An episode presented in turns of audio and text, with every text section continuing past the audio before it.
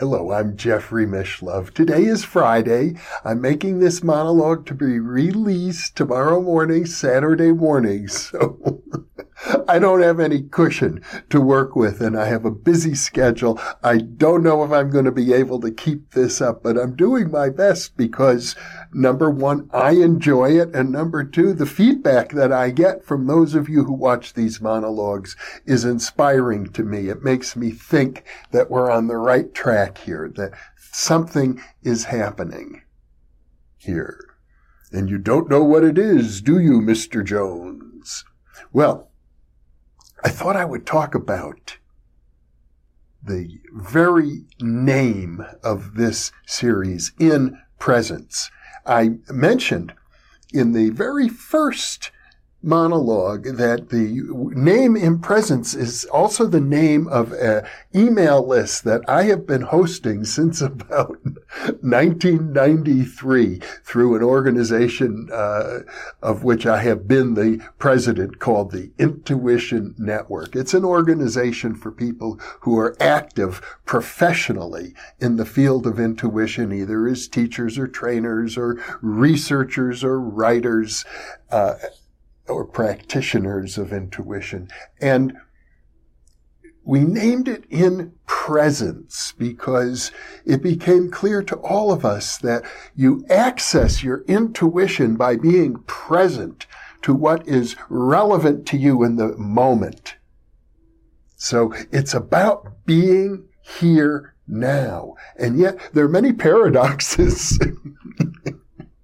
many paradoxes associated with time. Some people would say you can never be in the present moment because our nervous system operates with a certain delay. You know, it takes a signal. Let's say you touch something, you touch something and you feel it at your fingertip, but by the time that signal goes from your fingertip to your brain and you register the feeling, well, maybe a tenth of a second has passed.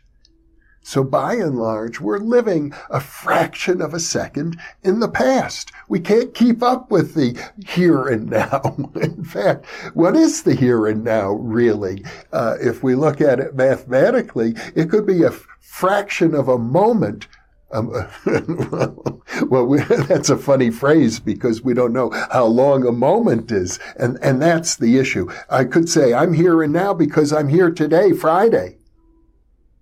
Friday is my now. And that gives me 24 hours. But I don't think that's what people normally mean when they say be here now. Uh, many of us, probably everybody listening or viewing this video has had the experience of walking into a room and then you suddenly think to yourself, why am I here? Why did I come into this room? I've had that experience many a time. And I'll tell you, uh, so for those of you who are younger and don't know it, uh, be forewarned because the older you get, the more often that's going to happen. And I did an interview many years ago back in the original Thinking Allowed series with a man named Donovan Bess I remember him well. At the time, he was 94 years old, which to me back then seemed really ancient. I was less than half his age. And he and Donovan Bess had written a book about the um, beauty of growing older. And he talked about all of the wonderful things associated with aging. And I'll tell you, there's a lot to be said for that. I can tell you, quite honestly, I don't think I've ever been happier in my life. When they talk about the golden years, well, there's something to be said for that if you have a modicum of health. I can look back and say, woo, I made it. I'm in my 70s. Wow. Uh, there are many, many blissful things about growing old. However, uh, not everything is blissful. Or even if it is blissful, that's not necessarily good. So Donovan Bess, in his book, suggested that one of the advantages of growing older is that you lose your memory because, he said, that way you get to practice being here now. And I've been thinking about that. Well, if you walk into a room and you forget why you came into that room, I suppose you could say, well, here I am. I might as well look around and see what catches my eye. Oh, I'm in a room. Look at this. Look at the carpets. Look at the artwork. Look at the furniture. How interesting. I mean, that might be like an acid trip or something. but what the problem with that is, is you've forgotten your very purpose. And if you lose touch with your purpose, I don't think you're really in the here and now the way the phrase was intended by Ram Dass, for example. And uh, he, he's not here at the moment. I can't ask him for clarification, but I don't think that's being here now when you've forgotten your purpose.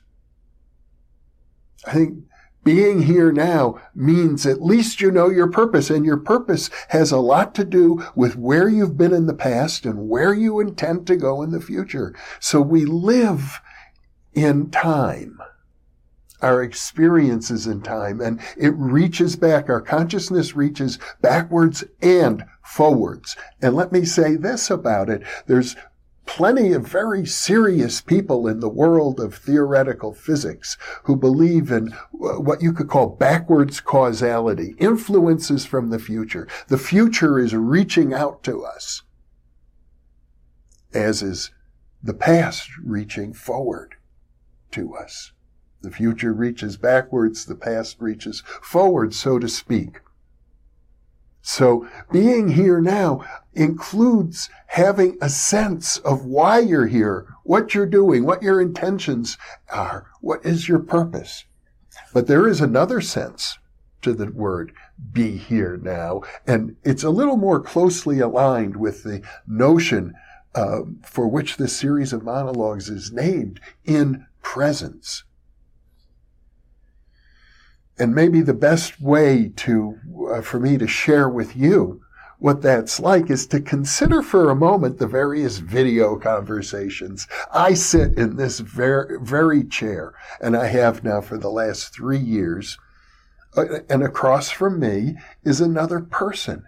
And I'll tell you, I am giving that person all of my attention at the time. Well, I'm processing what they're saying. Yes. I'm interpreting what they're saying. I'm noticing the rhythm that they're speaking with. I'm noticing their emotional energy. I'm, I'm uh, trying to glean for myself what is the point they're trying to make. I'm aware of the audience, even though the audience won't be viewing the video for days, sometimes weeks, sometimes even months. But I'm aware that they're there and that they may need clarification on one point or another. So I'm aware of all of those things, but mostly I'm giving the person whom I'm with my full attention to the best of my ability. And I think to the extent that those video conversations work, it's because I'm able to be in the moment with them. So I'm not missing something they're intending to say. And I'm able to uh, recapitulate, I'm able to translate, I'm able to sometimes expand upon what they have to say for the benefit of the viewers.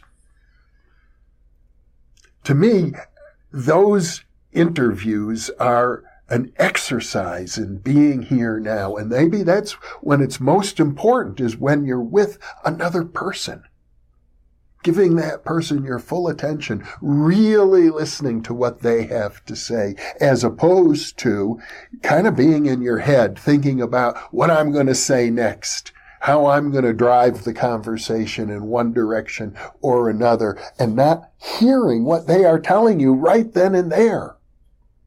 Now, I'm not so good at that in my daily life. I think I'm actually much better at being here and now in the interview conversation. If you talk to my wife, she'll say, you know, I said this and that to you and you didn't even hear me. it happens. and sometimes I wonder, did she really say that? Well, it could well be that habitually speaking, when I'm not in front of the camera, I'm less inclined to be really present here and now. It's a lesson for me. That's something I can work on. There's a great advantage to being able to really be with another person, to really hear them, to really listen to them, to really work at understanding where they're coming from, what they're trying to communicate. The advantage is number one, they will appreciate you for it. People come to Albuquerque and pre- prior to Albuquerque, when I lived in Las Vegas, people come from all over the world to be interviewed because they know they'll be heard. And you may notice I interview people occasionally whose ideas are very different than my own. And I let them express themselves to the best of their ability the way they choose. And I try to give them the opportunity to present themselves the way they choose in the best light and the clearest way for the benefit of the audience. So that, to me, that's what being here now is about. Being with another person. When I walk into a room, trying to remember why I came there, that's something else. That's a little different. It's, it's a different kind of interaction where uh, to really be present, you have to reach back. And, and, even in the interviews, of course, I have to reach back and forward in time because the now moment is, is so elusive. It's always changing. It's never the same. And every now moment is laden with import, with meaning, with subtle references and nuances to faraway times and places. So the thought I'd like to leave you with today is, how good are you at being in presence with other people? What could you do to work on improving that skill? Because as I mentioned earlier, being present, being in the here and now, opening yourself up to what's most relevant in the immediate moment is a good way to get in touch with your intuition. And getting in touch with your intuition is a good way to open up your psychic functioning. Which ultimately is what I'd love to see for all of you out there, at least all of you who so desire it. Be more psychic. Why not? It's a God given gift because you have a psyche. And your psyche, your soul, your spirit, your mind, your consciousness is capable of so vastly much, much more than we normally dream is possible. Thank you for being with me.